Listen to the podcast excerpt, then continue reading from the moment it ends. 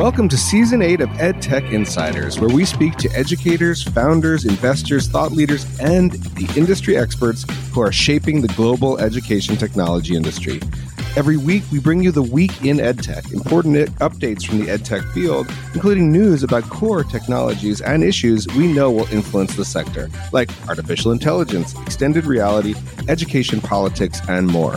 We also conduct in depth interviews with a wide variety of EdTech thought leaders and bring you insights and conversations from EdTech conferences all around the world.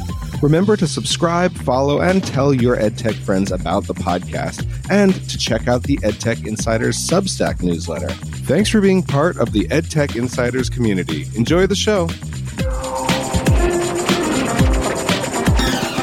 Pedro Martinez was named Chicago Public Schools Chief Executive Officer in 2021, the first Latino in the city's history to hold the position outside of an interim capacity. Martinez has more than 30 years of experience in the private, nonprofit, and public education sectors. He's previously served as superintendent of the San Antonio Independent School District, superintendent in residence for the Nevada Department of Education, and superintendent of the Washoe County School District in Reno, Nevada. Martinez was born in Aguascalientes, Mexico, and came to Chicago with his family at the age of five in search of a better life. He credits the education he received in Chicago public schools with changing the trajectory of his life. Dr. Maria Armstrong is the executive director of the Association of Latino Administrators and Superintendents, ALAS. Her career in education includes serving as a teacher, school counselor, assistant principal, principal, director of English language learners, assistant superintendent of curriculum and instruction, superintendent, and as an educational consultant for the Puerto Rico Department of Education, leading the department's Hurricane Maria recovery efforts. Prior to working in education, Dr. Armstrong worked in the biotech industry and is committed to ensuring that students are college, career, and life ready. Dr. Maria Armstrong and Pedro Martinez, welcome to EdTech Insiders. Thank you for having us. It's great to be here. Super excited about this. I'm super excited as well. So I want to start with you, Pedro. As the CEO of the Chicago Public Schools, you bring a really unique perspective to education. 30 years of experience in the schooling system. Tell us a little bit about your philosophy about integrating technology into education and how that's evolved throughout these decades as EdTech has evolved. How has that looked in the CPS system? Well, I couldn't be more excited today about the potential of what technology not only is doing today, but what it can do tomorrow.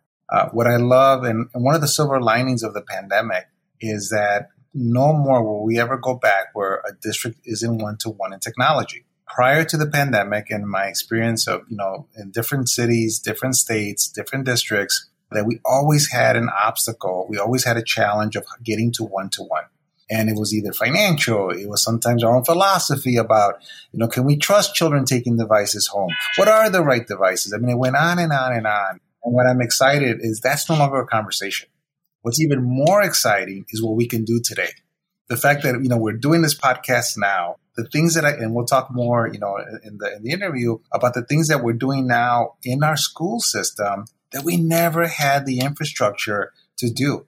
And now we're doing it. And it is now part of our normal lives. It's our normal lives as, you know, in the roles that we're in. And what I love is that our students, and we know this, have always been technology natives. So for them, it's secondhand. It has been the adults that had to catch up. And so I feel like we're just at an exciting time, both for my staff and for our students, about how technology is being used, but even more importantly, how it can be used.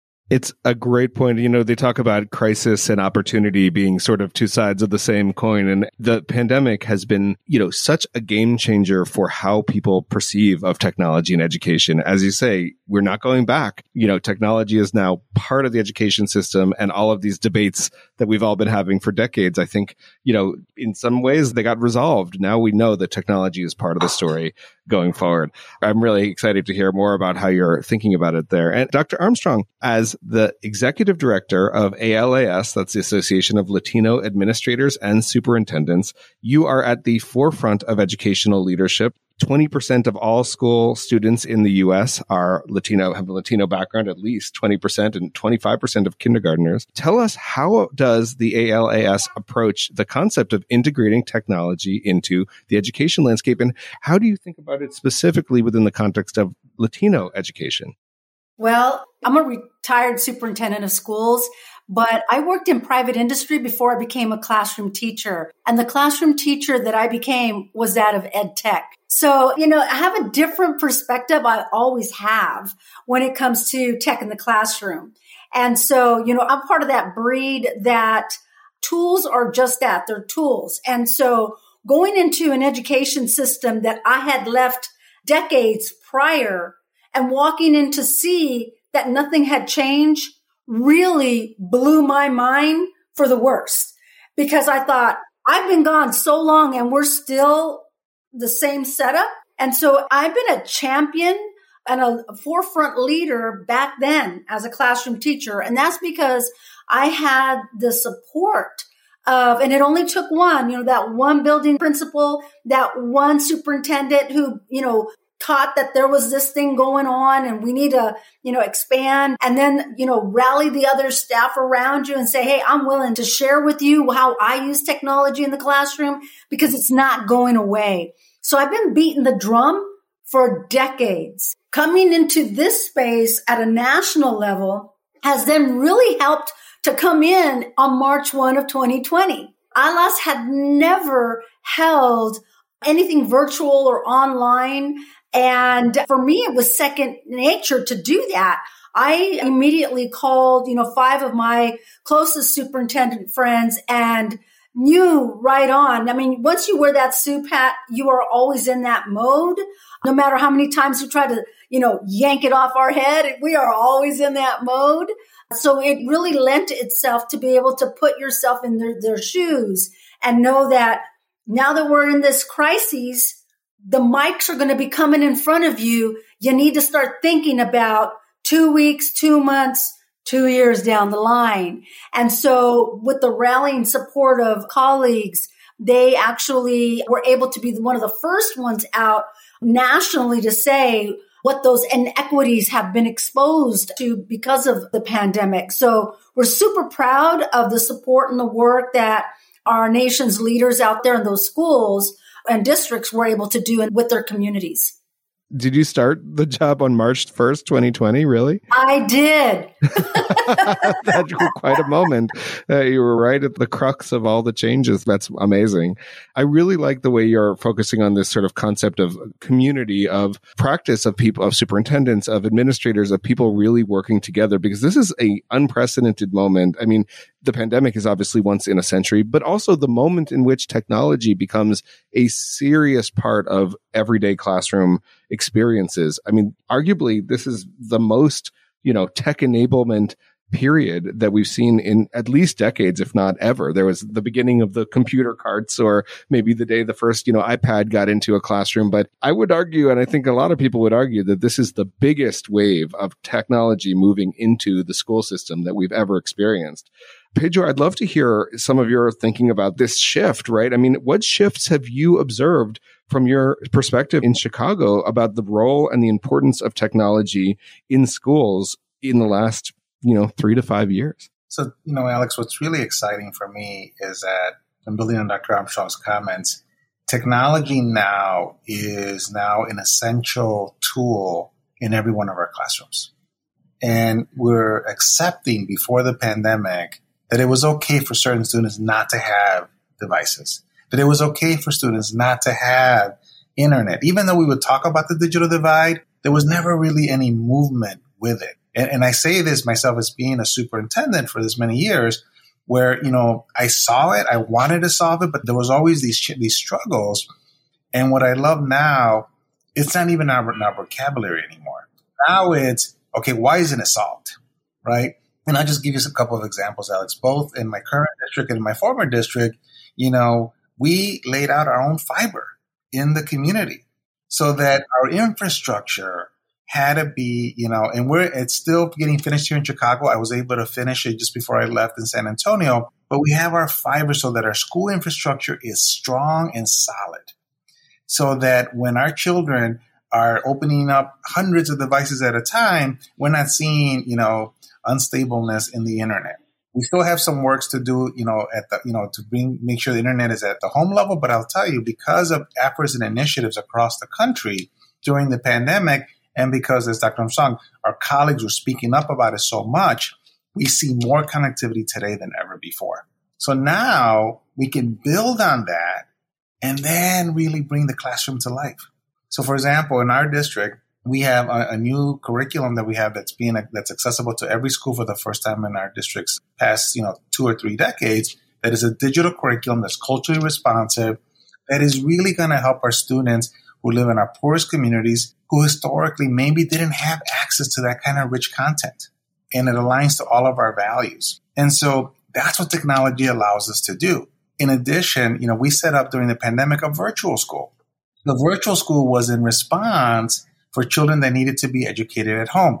What it is becoming now, it has become a way to reduce the opportunity gap in our district that I can give more details on with the course offerings that, that we're doing. So what I'm seeing technology do for us, it's enabling our teachers to be stronger. It's also enabling our students to have experiences that wouldn't have been possible prior to this technology being in place.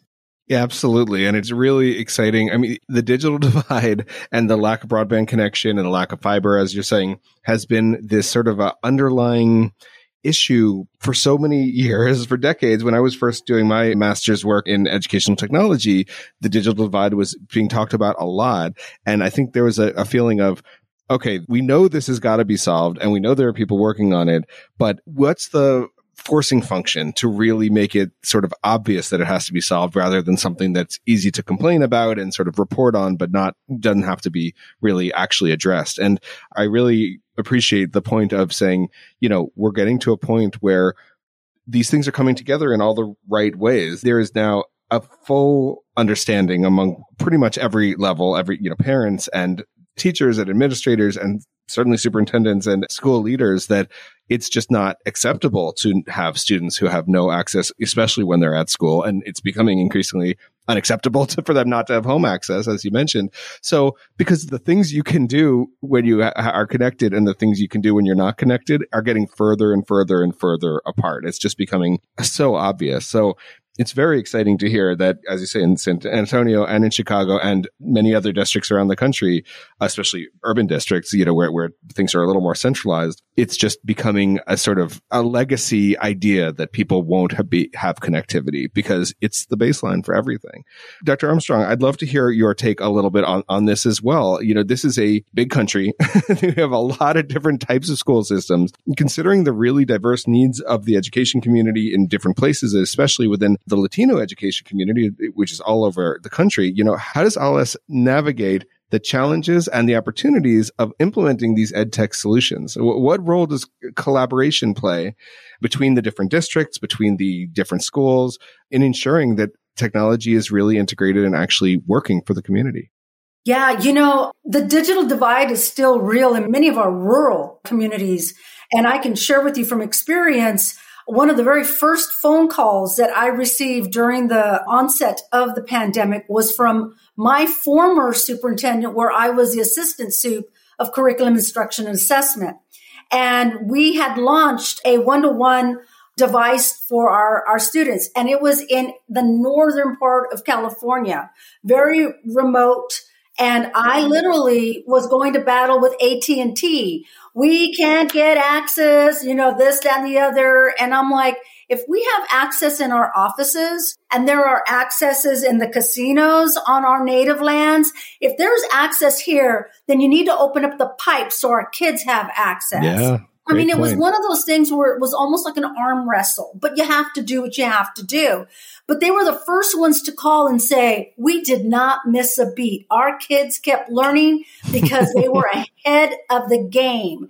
And that was at least about, you know, 12 years in advance. So for them to come back and say, thank goodness we did what we did because they used all that other time in getting like what Pedro says, the adults up to speed. We provided professional learning and growth for them to as well. And that's a parallel kind of run. And you run the risk, you know, because parallel, uh, when you're introducing something new and you're giving them the professional development to use it, there's a time gap in there as well. And so to be able to feel comfortable that their staff felt comfortable, like we got this, that was such a huge blessing it was one of those warm moments that as an educator, you often don't get to, you know, see in your lifetime any fruits of your labor. And so now what we do is I really pay attention to what our members are, are chatting about. And when they start talking about we still need funding, we still need, need the capacity of being able to lift our human resources so that they can feel that they are actually leading this charge and not depending on the kids to show them how the how to use the technology and whatnot or suggest how to use the technology. You know, one of the things that we're privileged to do as an organization here in DC is working with other nonprofits and on the Hill. As a matter of fact, a couple of days ago, I was able to, on behalf of our organization, sign on to the ESRA, which is another authorization bill act to be able to continue the use and supporting the funds to further develop what they're doing. And one of the things that I was so happy to see, because I, again, I've seen this missing for so long in education that it actually got placed into the bill, and that's research and development. School districts need research and development funds to be able to do what they've got to do. We know what needs to be done when it comes to individualized learning. What we don't have is that capacity to be able to say, if we could only twist it this way, can we run this pilot on these kids? What about these kids here? And, and, and being able to really get down to individualized learning. That's the exciting part. No more buckshot, you know, throw the spaghetti up on the wall and see what works. Mm-hmm. No, it's mm-hmm. let's use the tools that we have today, like Pedro says, because these tools are only going to get sharper as tomorrow comes. Yeah. I love that phrase, buckshot learning, the sort of try anything. Individualized and personalized learning is such an exciting opportunity right now. And I, I, think it's being enabled and by a lot of different technologies. I wanted to circle back to something that you both talked about, which is this idea of I'm glad you're keeping us honest. It's not that everybody has access right now. You're absolutely right. There is still digital divide still exists in this country, certainly in more rural areas. But, you know, the pandemic created this moment where virtual schooling became de rigueur, right? Everybody had to be doing it for at least a little while. And now as schools have opened again, we have all proven that the infrastructure is there, that you can actually teach that way. And some students and families really, really preferred it. And so I'd love to connect this concept of individualized and personalized learning to what you were saying earlier about, you know, what is the future of hybrid schooling, of, of virtual schooling? You know, now that we've in Chicago and all sorts of places shown that it is possible to educate even relatively young students with virtual instruction, it opens up a whole world of different types of individualized instruction. What do you see as the future of, you know, families being able to decide, you know, how many days a week their students go into school, whether it's zero, five, or somewhere in between? Yeah. So Alex, uh, you know, I'll take a little bit of liberty and just, you know, for me, at least just even talk a little bit in terms of my values when it comes to hybrid learning, especially when it comes for kids of poverty, especially for children who, whose communities don't have the infrastructure that you know other communities have. And what we have seen and we learned through this pandemic, first of all, is that our older students actually enjoy not only having technology as part of their learning, but even can flourish even in a hybrid environment. And so, you know, I want to hold that up true. And I, and I have I have really good examples for you in CPS that are happening today in, in the Chicago Public Schools. One thing I would call out, though, is that because of the inequities that exist, you know, across our communities, I am not a believer that that necessarily that the home is the place to learn. So I want to separate those two things. And so let me now give you two examples of what I mean. So, you know, three years ago, in my third, finishing my third year in Chicago, so three years ago, we had about 20% of our students that were ready for algebra by eighth grade were not getting access to algebra for different reasons. Schools were too small, they couldn't find algebra teachers, many different reasons. And you know, this is a district that has you know about 20, over twenty, almost twenty five thousand eighth graders in any given year. So when I talk about twenty percent, we're talking big numbers. Again, And these, again, students that were ready for algebra, right? That we have our different diagnostic tools and they were ready, but just didn't have access to it. By the way, all children of poverty, all children of color, just for the record. Today, as we said, almost 99% of my students that are ready, and I'm not going to stop till I get to 100, but you know how it is. It's always a journey. have access to algebra, you know, as long as they're ready. And what's fascinating is that some of them are having it with the traditional algebra teacher in their uh, in their K or pre-K school or their middle school. Some of them have it in hubs, where picture a strong algebra teacher from their high school is actually giving direct instruction, real time, and I have small groups of students across different elementary schools, all with an adult. Sometimes it's a math teacher, sometimes it's not and they're working with that teacher and they're receiving algebra in real time. Sometimes it's before the school day. Sometimes it's during the school day. Sometimes it's after the school day. And then even for students who maybe, you know, just they struggle a bit with algebra, they get to even do, they'll take, if they, they still need more help, that extends into the summer right? Because there's no magic. You know, we're the ones that get educators. We get we get caught up on the amount of time, right? Like there's no magic to the time, right? Students learn in different modes. Sometimes they need a little bit more time. Some of them learn faster, and they and, you know they can be accelerated, right? And so, what the virtual academy is allowing us to do is to do that right now. And what I love, I'm not worried about them having stability of internet or the device. They have it, but they're also in our classrooms where they're being fed. They're also in our classrooms where we know they're going to be in a safe space, where we know there's caring adults to support them. And I'll tell you, so now with this increase of access to algebra, you would think our proficiency results would decline, and we saw the opposite. They actually increased. So now more students are set up for STEM careers so they can have pre-calculus, statistics, other advanced math by the time they get to senior year in high school. That's a really exciting vision. What I'm hearing you say is that there's really flexible options in terms of, you know, adaptive pacing. People can go at different speeds in terms of where and who you're learning from, whether it's you're a teacher within your school or if your teacher, if your school doesn't have a teacher, maybe it's a teacher at the next school who's doing a hub with multiple students from different schools.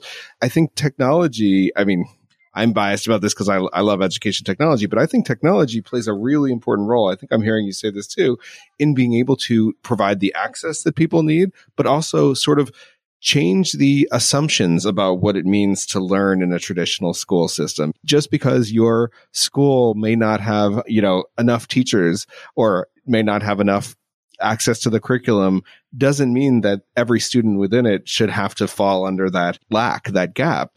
There are really interesting solutions. You say, you know, before school, during school, after school, learning hubs, you know, hybrid learning in various types of ways. It's very exciting to start breaking some of those traditional assumptions about what school has to be and trying new models. And as you say, you can see some really, really positive results from that. And Alex, you know, I just spoke about algebra because that's the initiative that is our biggest, it's the most exciting. But we're doing this with world languages. We're doing this with career tech programs. So imagine the potential for middle schoolers to get ahead with high school level content. Right. And then guess what happens when they go into high school? We're doing it also now with college courses. yeah, they go further. So again, I'll talk more a little bit, you know, but again, as you can see, this is building. And once you build this ecosystem, it is amazing because you can push our students to go as fast as they want to and accelerate them as much as they want to, while still making sure we're providing supports for students who need more supports. Absolutely. Dr. Armstrong, I'd love to hear your take on some of these types of initiatives as well. As a, part of a national organization, leader of a national organization, you see across many different districts and many different types of leaders and superintendents who have been trying different types of blends of education, different types of sharing of content or sharing of teachers to be able to individualize instruction more what excites you most when you zoom out and look at all the different ways in which school, you know, can be changing to address the needs of students even more directly? Well, first and foremost, I have waited a long time to feel hopeful again. I think we are just scratching the surface. And that's what makes this so exciting because, you know, for years, superintendents oftentimes, you know, they do everything that they can with what they have. Trust me. I see it. I hear it all the time. And to be able to have a bit of a catapult into this arena now, it is really starting to blossom on the creativity that each of the communities hold because everyone's got their kind of niche or uniqueness to them that they can start to really color outside those lines. For me, I think probably the one most exciting is that when you know your community, that's where they get creative and can thrive. Like, you know, what Pedro is saying, their focus, that's a, a priority. Of course, algebra and, and being able to zone in on that. But the reality is that they are able to then transfer all of those types of learnings into the other aspects. You know, the dream world, of course, has always been to connect the dots for the adults so that they can connect the dots for kids. Because too long, the kids have had to wait till the bell rang, go home, and then start to learn on their own. Now they're going to have the advantage of being able to take hold to these different safe environments before school, after school, during school, just like Pedro has demonstrated within his own district. Because where we've come up oftentimes as a, an obstacle, perceived challenge, I like to call it, is that we oftentimes hear and, you know, hybrid means only one of two things. You know, you're either sometimes on a computer, sometimes you're at home, and that's the definition people run with, that soundbite. When in fact, we know parents have to work. And most times, if you have two parents in a household, they're both working. So it's not realistic to think that, you know, kids are going to be at home for, you know, four days on, three days off or whatever. Instead, it goes back to that point of creativity. How do we make it equitable, accessible in a safe environment where kids, oh my gosh, actually love to learn? Hmm. Yeah, it's a terrific point about, you know, we can't take for granted the concept that people can, you both said this in different ways that hybrid learning doesn't necessarily mean just having people be home if they have working parents or, you know, don't have care at home or just don't have enough supervision, that that is definitely, or don't have a digital connection, that's not going to be a really good answer. But even so, there's all this creativity happening coming out of the pandemic and just coming out of this era of technological connectivity for how to get students, you know, to the places we all want them to go and not just feel constrained by the traditional sort of rules, quote unquote, of schooling. And so, you know, Pedro, I want to ask you, you know, Chicago is a very special place in the US. It is an enormous city. It has an enormous number of people in it and students. You mentioned, you know, 25,000 eighth graders. It's also a place that sort of had decades and decades and decades of very stark inequality inside the city from different socioeconomic backgrounds, different racial backgrounds, sort of has become almost a, a, poster child of a place with a lot of different types of people who are you have to figure out how to serve everyone. And i'm curious how you've addressed that and sort of thought about educational inequality and equity in chicago and how you've seen technology start to you know chip away at some of these inequities. Yeah alex so you know i mentioned the algebra initiative earlier because to me you know, when I saw the data that, you know, first I was proud that, you know, 80% of our students that were ready for algebra were getting it. But then when I saw that there was a, a, large group of students, and more importantly, who those students were that weren't getting access, not because they weren't ready, not because they weren't able to master the content, they just didn't have access to it, period. And so that for me has really put me now on this mission of really looking at who has access to what offerings in our district? Because we have amazing offerings. We have amazing programming. You know i don't have to go to other cities to find you know great stem programming. Or we have an amazing agricultural school that's one of the top in the nation. Or our fine art programs or dual language programs. But across our city we don't have equitable access. And so what i see now is an opportunity leveraging technology because the challenge always we're in a resource constrained environment and as you know, Dr. Armstrong said, it's not that my colleagues and I don't want to do things. We don't usually have the resources. You know, we don't have the, you know, always all, all the, the staffing and personnel that's needed for it. And so, and not to mention also, you know, the, you know, just, you know, making sure we have the proper supports and training for the staff and, and support for the students. What I see technology that's able to do is it takes some of our best staff and talent that they just, they've been with us, you know, they've stuck with us And it allows me to leverage that talent across the city with no boundaries because I can have, you know, an amazing teacher, whether it's a, whether it's a world language teacher or an algebra teacher or an, or an advanced placement calculus teacher. And it doesn't matter where the child, because again, I have schools in every neighborhood. They have the infrastructure. What it's also allowing us to do, Alex, is, for example, we just set up a um, an initiative with one of our universities, uh, Illinois Institute of Technology, a, a very nationally renowned university that focuses on STEM fields. With them and our community colleges, we now have a program where we're starting starting it this year with 85 students, where these students as juniors can get up to an associate's degree while they're finishing high school. The goal is to get a bachelor's degree two years afterwards, and then a master's degree two years after that in cybersecurity. And by the way, so we're getting, and the way the students, and this is eight different high schools across the city, by the way, in our neighborhoods that again, that tend to have the higher poverty areas. And it's a model where they'll have a combination of online courses, again, real time learning. They'll also have opportunities to be on campus. And so it's the blending again of all these amazing technologies. But what I love at the end, what are students getting access to? Great content, great professors, great teachers. By the way, what I love about the model, they built support systems around the students, including current students at the university that will be actually mentoring the students. And so very thoughtful plan. But for me, you know, I remember when we, you know, we talked about this concept, it was a dream that I had. But, you know, I was always wondering, how do we get it across my city? Because I have so many high schools. And how do I make sure it's, it's also the students that are in these neighborhoods that I know are not going to get the same opportunities? And so, you know, IIT showed me, again, we're going to do it through this model that's going to involve technology and we're going to leverage our expertise in infrastructure. And so that's what I see is, is such an opportunity game changer that we can now start address these long-term inequities and we can do it in the right way because we're using resources in a very efficient manner. And more importantly, we're still not losing the personal touch of having the connection. Because I think one of the fears that people always have about technology, and this is the fears when we started getting into, you know, the, the virtual learning, that it was not going to be personal that we're going to lose the relationship building. I'm seeing the best of all worlds come together.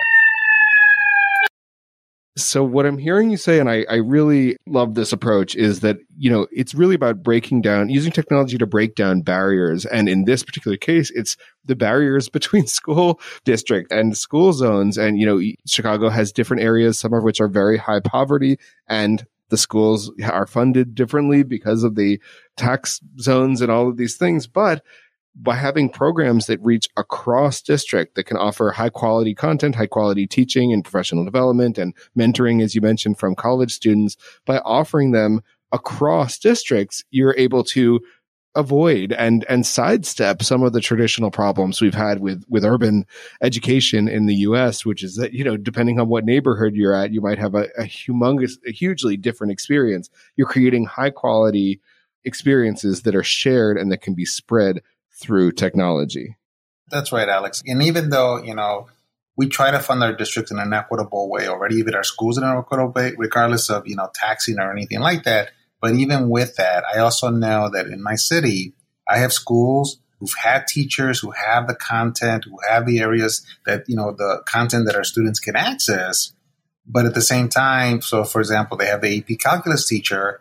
But for me to do that across 100 high schools and do it in an equitable way, it's just not feasible. And more importantly for me, that's not even enough because now my students are getting access to these college level courses that are in a content area that could drive their excitement. So from those 85 students who they really are, are right now, at least as juniors, interested in cybersecurity, this could hopefully drive that this is what they want to do in a career. And now they have access to the content, even though, you know, without technology, there's no way we would have been able to do this in the past because we would have never been able to get that kind of access to professors or content teachers. Yeah. That sort of dual enrollment type of program where you can get an associate's degree in high school, where you can get career relevant training in a very hot, very growth area like cybersecurity. It's, I mean, I see a lot of these really exciting initiatives as just about sort of peeling back some of the assumptions of schooling that there's, you know, this hard line between high school and college and you have to wait to college to get any college credits. Definitely not true. That, you know, there's all sorts of things there that I think are really, really powerful. So, speaking of sort of peeling back some of the assumptions, one of the things that has been incredibly interesting, Dr. Armstrong, I'd love to bring in your voice on this, is that, you know, we are, I mentioned a couple of high level stats. You both probably know a lot more than I do about this, but we are in a country where somewhere between one out of four and one out of five students have a Latino background, where the fastest growing population of young people in the country is of Latino origin. And I know we're talking about Latino administrators and supervisors and teachers, but there's a really big and very growing population. And one of the things that comes up a lot is the concept of bilingual education. Certainly not in everybody's mind, but it's important to a lot of states. And it's a debate that has had a lot in, especially in, you know, California and Arizona and Texas. I'd love to hear your thoughts about bilingual education, how you think about it, how your sort of members of, of ALAS think about it, and how you've seen EdTech being leveraged to start bridging the gaps for bilingual education in sort of all formats. Yeah, you know, I would say that especially for our organization, bilingual education has been priority, one of the pillars. You know, we've been steadfast on, on that we have, I believe, grown to where it's now multilingualism. Right. The majority of our students and our colleagues and staff are not only bilingual, but they're also, also learning multiple languages. You know, when you have success in another language, and we often take it for granted, or many of us have been stifled because we have that secondary language. Now we're seeing that as the globe continues to get smaller and smaller. And we're reaching out on our own to recruit bilingual educators from other lands. We're starting to see that having those multiple languages only to, to become greater and of more benefit for all the children that we serve. And so I see that that has been a shift that's been taking place.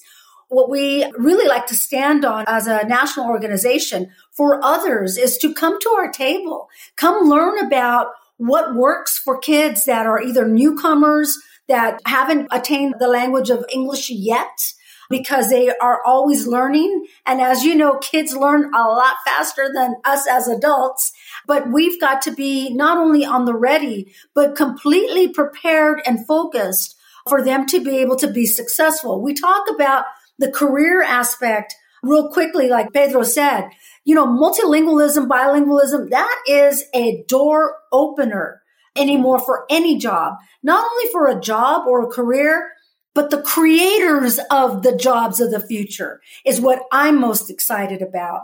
As long as we can continue to toss open that gate for our kids to be able to meet the qualifiers that lead them to these higher levels of math and literacy, that's what's going to open up that imagination and keep them entertained to want to continue to learn more and create.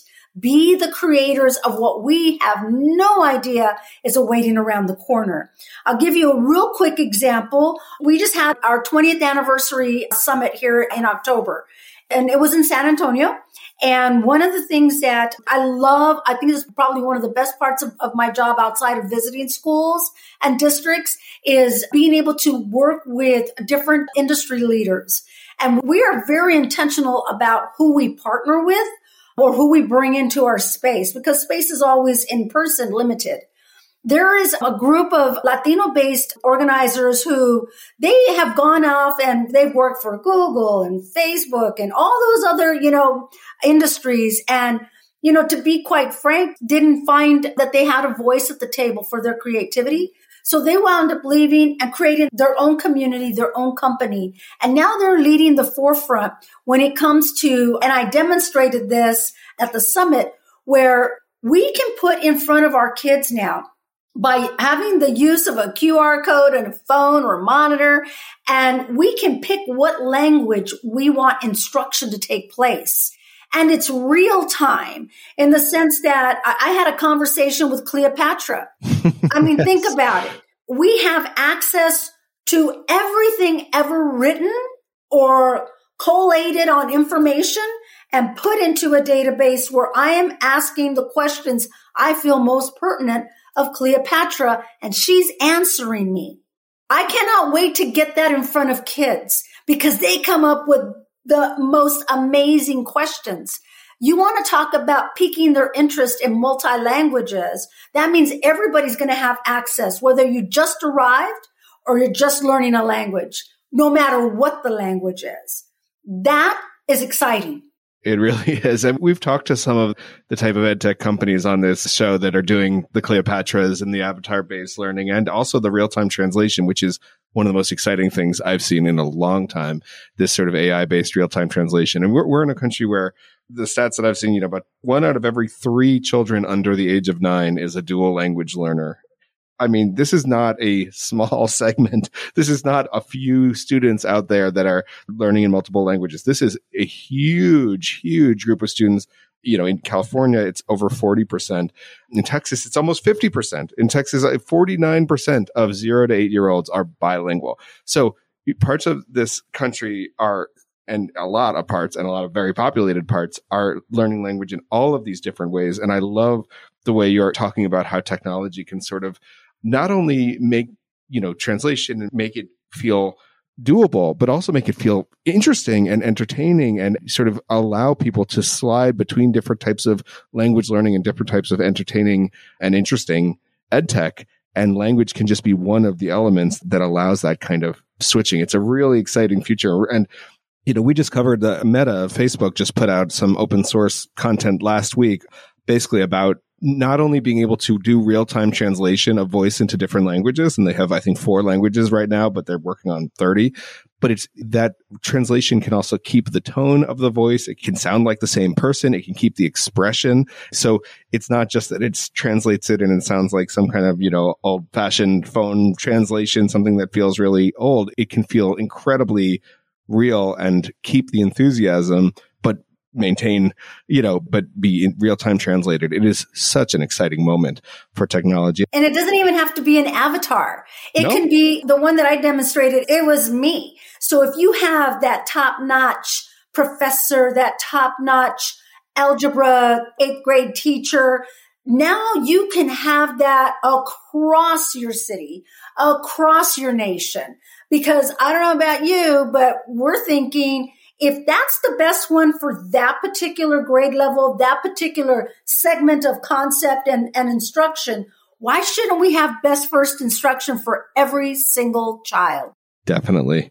There's so many exciting things happening in that particular space. A company I follow called Immerse that I really like, which is VR based language instruction where people can basically get in groups and have these virtual experiences and sort of use it to learn language, but by doing something together in that language rather than in a really dry experience. They just raised $5 million today. There's some really cool stuff happening. But before I get too geeky out on, on the ed tech side, there's one more topic I really want to hear from both of you about. And I know you've both thought a lot about this, which is AI one of the, you know, underlying technologies is probably underlying your Cleopatra experience and it's just becoming everywhere. And it has a potential to revolutionize education even further but it also has raised a lot of concerns about exacerbating inequality. There's bias in AI. There's a lot of confusion about whether it's hallucinating or, you know, who has access to using it or who can sort of has the cultural capital to learn how to use it in different ways. There's a lot of concerns coming up and a lot of excitement. Let's start with you, Pedro. How is the Chicago public school system beginning to think about the ethical and equitable and also exciting implementations of AI in education? You know, for us, Alex, you know, what's interesting to me is that we know for a fact, just from my conversations with both students and teachers, that students started using AI even before we as adults were yes. they, they were on top of it from the and that's always the way it works. And because of that, teachers are now using AI. And then because of that, we started looking at piloting applications with AI. So I'll give you one really interesting example. So in our district, one of the investments we've made that showed huge academic gains and supports was we have intervention teachers in every single school so that our classroom teachers can focus on tier one instruction. What was interesting now is that, you know, we now, again, you know, in wanting to give them the, all the supports and tools, we started piloting some tools that are AI driven where an intervention teacher is working with a small number of children. I saw like a demonstration of it where the children are speaking into the device and they're, they're learning about phonics. So this is the foundations of literacy, and they can hear back you know, if they need to correct how they're pronouncing a word or how they're, you know, reading a sentence or a paragraph. And it's in real time. And so what I saw immediately was how it just, all it does is just empower that intervention teacher to even be even much, that much more effective working with the children. And the children love it because they're going back and forth. Similar, you know, we're seeing applications in math that are doing the same thing. So when I think about where we're at today, it really feels, you know, and we talked about this, right? That we're at the beginning of this, but this really feels like we're barely at the beginning. You know, when I think about any transformative invention that's come, like, for example, when we started seeing, you know, on demand programming versus, you know, you remember the CDs, I remember the VH tapes, you know, you know, the VHS tapes, I'm dating myself. It feels like that. It feels like things are just going to change because what I see, for example, is the potential, and I'm really pushing our team on this, is how do we look at our curriculum systems? That right now, even though it's great content, you know, they're not the easiest to navigate for our teachers. And I still, one of my pet peeves, and I don't know about you, Dr. Armstrong, but in doing this, you know, for as long as I have, I still think, you know, it should be easier for teachers to be able to develop personalized lesson plans and personalized supports and scaffolding for our students. I could see the potential of AI because our teachers right now in my, in my district, they're very data driven. We have strong diagnostics. They like using them. But to use AI to take all that analysis, all of that data, help them really, you know, tailor down a lesson plan to really support students, I can see it. And I will tell you, Alex, you know, prior to AI, I dreamt about it because I've had experience in helping, you know, districts develop curriculum systems. But this is the first time where I actually see the technology power that is actually possible to do it. And so I am just excited about what the future is going to be. I think my recommendation to my colleagues is embrace it. You know, so when you talk about the ethics, I hate to say this, Alex, I even take issue with the way you ask the question. I would, because for me, you know, I want to just go on the other side. Let's embrace it. Understand that there's going to be some unintended consequences. Look, trust me, we are dealing with some of our students. We give them a certain assignment. Guess what? They're using AI to do it. And the teachers get upset and say, look, do you really want to fight that? Or really now think about, okay, how do we build that into the actual assignment? How do we, because we know it's unavoidable, right? How do you make sure that whatever the final product, it's still, you know, the personal product of that student? And don't look at AI as, oh, this is a shortcut that they shouldn't have, right? Just like teachers who fight calculators. like, really, we really want to fight calculators. We can still have the foundations, you know, that, that students learn and then let them build from that leveraging technology. I admire that stance enormously and personally agree with it completely. This is one of the most powerful technologies and one of the most exciting and accessible. I mean, you say that, you know, the students are the ones bringing it into the classroom in the first place. Technologies we've seen in generations for education. And I agree. I always have to flag that there's ethical issues and biases. But the good news is I've talked to a lot of people about some of this stuff in AI, including some of the companies that their whole job is to catch integrity issues and catch students who are cheating. And that's not not what they are interested in either. Even they don't want to be on the wrong side of this. They're like, it's so exciting and people can do so many amazing things.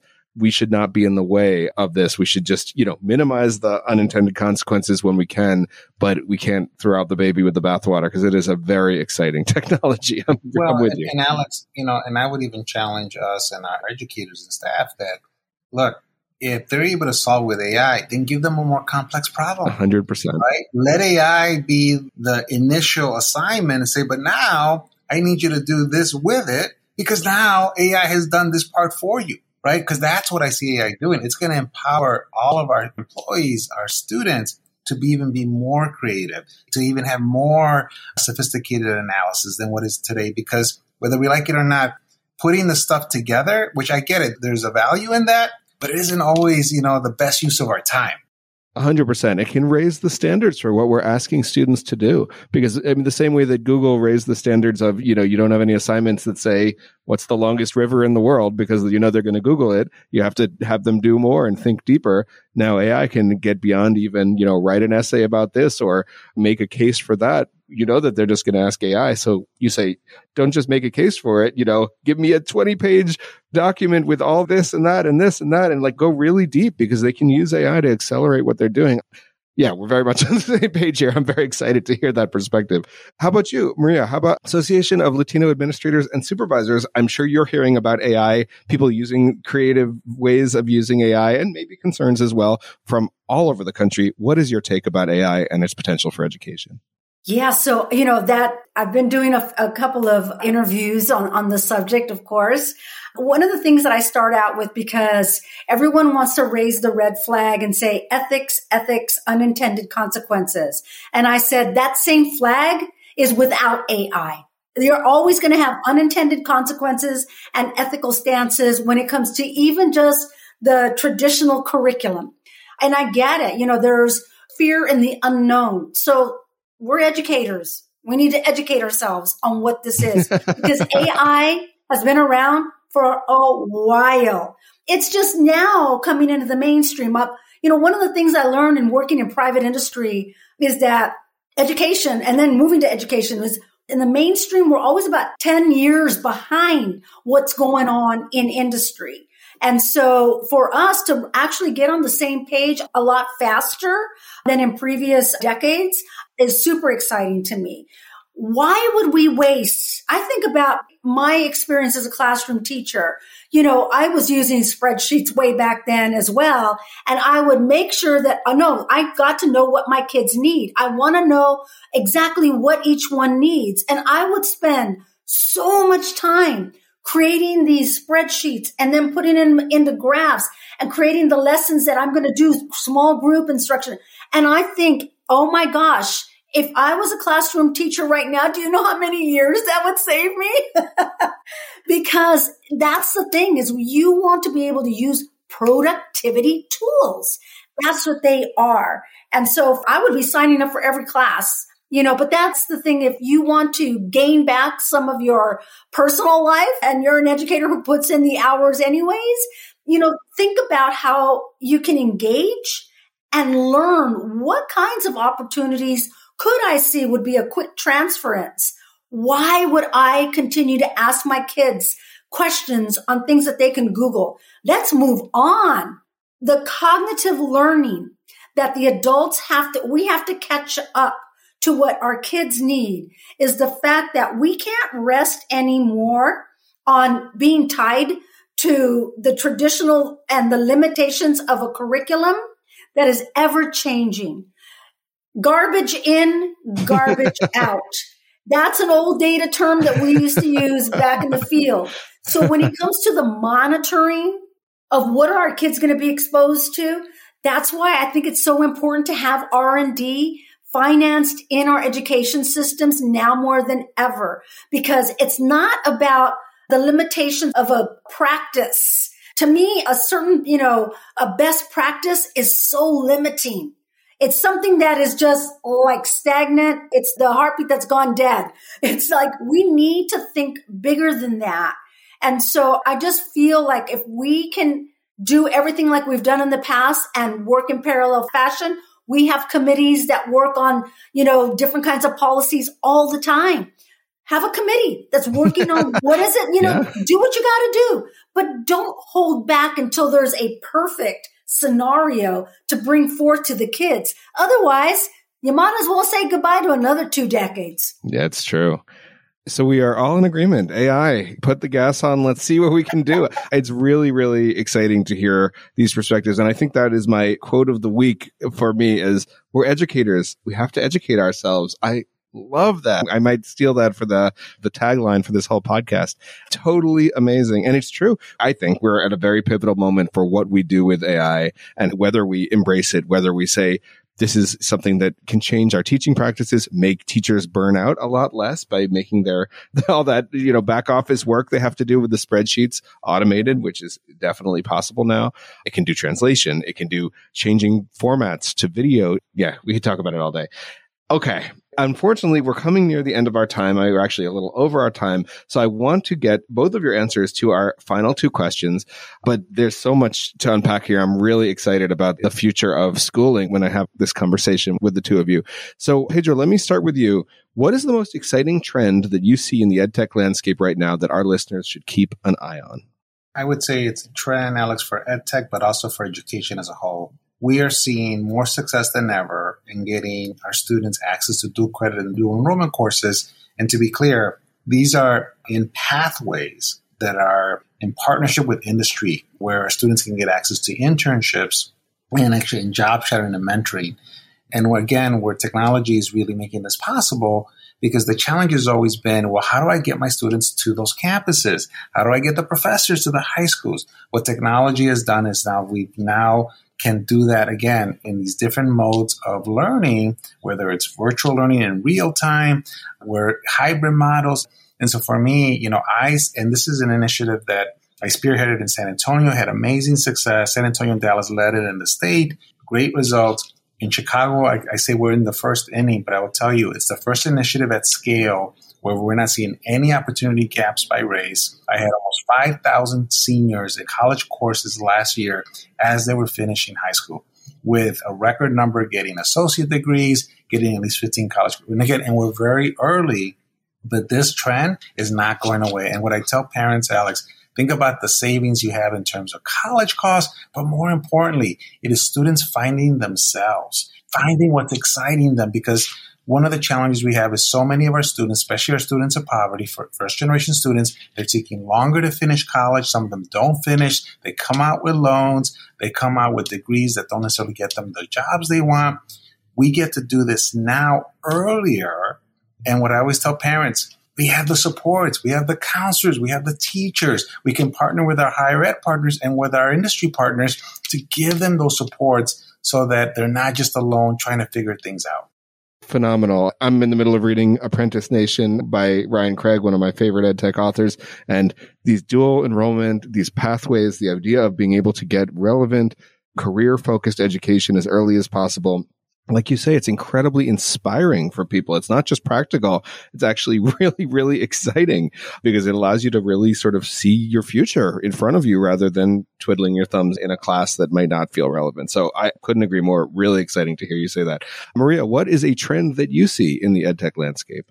You know, I think too, when I want to underscore what Pedro just said, how the notion of kids being able to graduate earlier with less debt and go into fields of interest and high interest at that so that there is a closing of the gap on the haves and the have nots when it comes to education. But it also leads to that trickle effect of universities and colleges have to change their game too. Yep. and so in order to be able to keep up with what's going on, you can't just aspire to go to MIT because this is a niche You've got to be able to increase what your course offerings are at an exponential level so that kids will start to look towards you as because they are coming out far more knowledge based. They're going to be looking at, well, what does this school have? What does that school have? And I may be dually enrolled in other colleges to get what I want. So the trends I see that are starting to have that conversation and hopefully that it moves from conversation to action. Because again, when you have traditional systems in place, and we know that there's a trickle down effect, right now we're seeing a push up effect to where the demand is asking. I just finished reading The Learning Game by Ana Lorena Fabrega, and she talks about how public education, we've been sitting on our laurels for a long time. But we're excited now that those who are willing to run with leaders such as Pedro that you've been talking with this morning, you're going to find that there's going to be a rise in who wants to go and follow these kinds of leaders into education because people want to share what they've been given. So we've got to keep that intact and keep them excited to do that so that we can grow a pipeline of kids that will want to train and teach and create other kids to do the same. That's how we're going to, I think, start to narrow that pipeline because right now teaching isn't a profession that many really are gravitating to. So we've got to change what we're offering as an employer as well.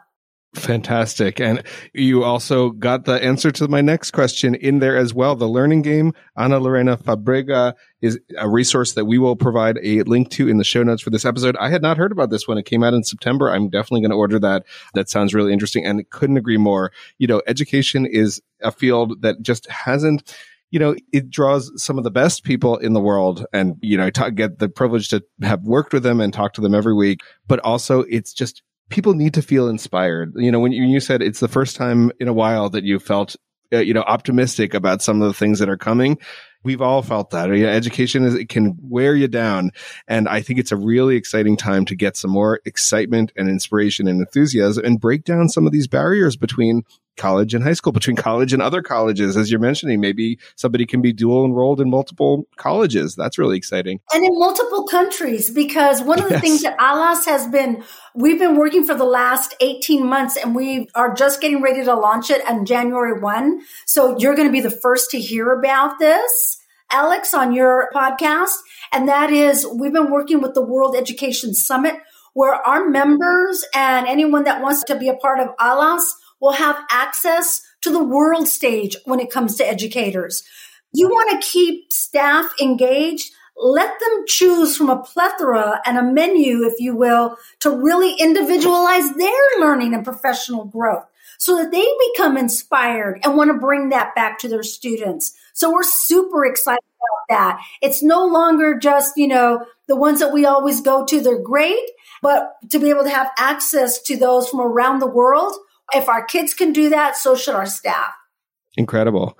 And with real time translation, you know, we'll be able to learn from teachers in any language, in any country. So, you know, that breaks down barriers yet further between educators and educators and students all over the world. That's an exciting announcement. I'd love to hear more about it. And last question. So we have the learning game as a resource to recommend for our audience here. Pedro, what resource would you recommend for somebody who wants to go deeper into any of the discussions we talked about today. What should they look yeah. So first, Alex, we had a great article about our algebra initiative in Chalkbeat. That's a national publication that does stories across multiple cities. So, you know, you can look for it there. It was just recently in November, so it just recently came out. A lot of good content there. I would also just invite our listeners please go look at our website. If you want to get in touch with leaders that are in our virtual academy our leaders that are working on these model pathways where we have we have a great relationship with the community college, we call it the Roadmap Initiative. Those are all things that, you know, one thing, Alex, that I always remind people in education, we're not like the private sector. None of our work is copyrighted. It's true. None of it. It's all publicly available for other school districts, for researchers, for anybody. You know, we have so many different partners that we have, industry partners, community-based organizations. And so know that anything we're doing in Chicago, and it's always a work in progress, but it's always available. And I always, you know, what I'd love to hear from some of my colleagues from different issues, like we just got, you know, these tools that you guys are using for student voice or what you're using for dual credit, dual enrollment mm-hmm. or, your virtual school. And I always love that because they said, look, they're a work in progress, but they're like, God, it helps us move our work further and put it in our context. So that's what I would suggest, Alex, that know that as a city, we know the city of Chicago, 322,000 students, fourth largest district in the country. We know our place and it's always our place to give back to our communities, not only here in Chicago, but across the country. So any lessons that we're learning, because by the way, we do the same thing. We are always looking for lessons to learn from my colleagues across the country as well. Amazing. Mm-hmm. And that is the power of communities. That's also why I do this podcast because everybody has so much to offer and share in education. And like you're saying, it's not the private sector. People are open to sharing and we're all learning together. I mean, nobody has the answers to most of these questions, but if you have a little bit of it and you can share it with the next person and they can add a little bit, you know, maybe we can actually get there. We will put a link to that article. It is called Not Every Chicago School offers algebra in middle school. CPS is working to change that. And it's in Chalkbeat just a few weeks ago, as you mentioned. We will put that in a link from the show notes, as well as a link to the Chicago Public Schools, you know, system and some of the amazing initiatives you've mentioned today. This has been an absolute pleasure. I really, really appreciate both of your time today. Pedro Martinez, Chicago Public Schools Chief Executive Officer, and Dr. Maria Armstrong, Executive Director of the Association of Latino Administrators and Superintendents ALAS. Thank you so much, both of you, for being here with me on EdTech Insiders. Thank you for having me. Thank you, Alex. Thanks for listening to this episode of EdTech Insiders. If you like the podcast, remember to rate it and share it with others in the EdTech community. For those who want even more EdTech Insider, subscribe to the free EdTech Insiders newsletter on Substack.